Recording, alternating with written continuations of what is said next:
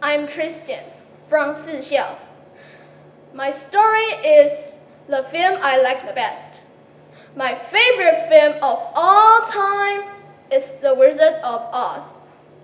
It is a very old film. It was first shown in 1939.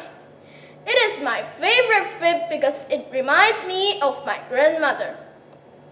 She was born the same year the movie came out.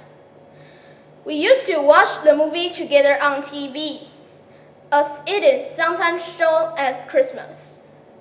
The film is about a little girl named Dorothy. She lives in the state of Kansas, in America. Suddenly, a big storm strikes. Dorothy is carried away by a very strong wind that goes round and round, called tornado. Dorothy is carried to a new place called Oz. There, she meets some odd friends. First, the Scarecrow. He wants to have a brain. Next, the Tin Man. He wants to have a heart. Finally, the Cowardly Lion, who wants courage. They have to run away from the Wicked Witch of the West. She's very frightening.